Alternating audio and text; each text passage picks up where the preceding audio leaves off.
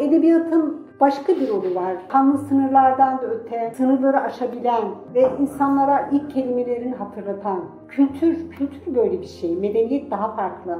Kültür, insanla ilgili temel, hiç değişmeyen doğum, aile, savaş, ölüm, aşk, ihanet, sadakat. Yani bütün bunlar üzerinden insanlık dersleri verir. Biz umuda kapılırız, heyecan duyarız, diğer kam oluruz. Yani bir edebiyat eseri, bir film, bir şiir başka bir dünyaya taşır bizi ve belki kendimizden utandırır, yeni bir başlangıç yapabiliriz. Bizde bu tür ilhamlar oluşturabilir.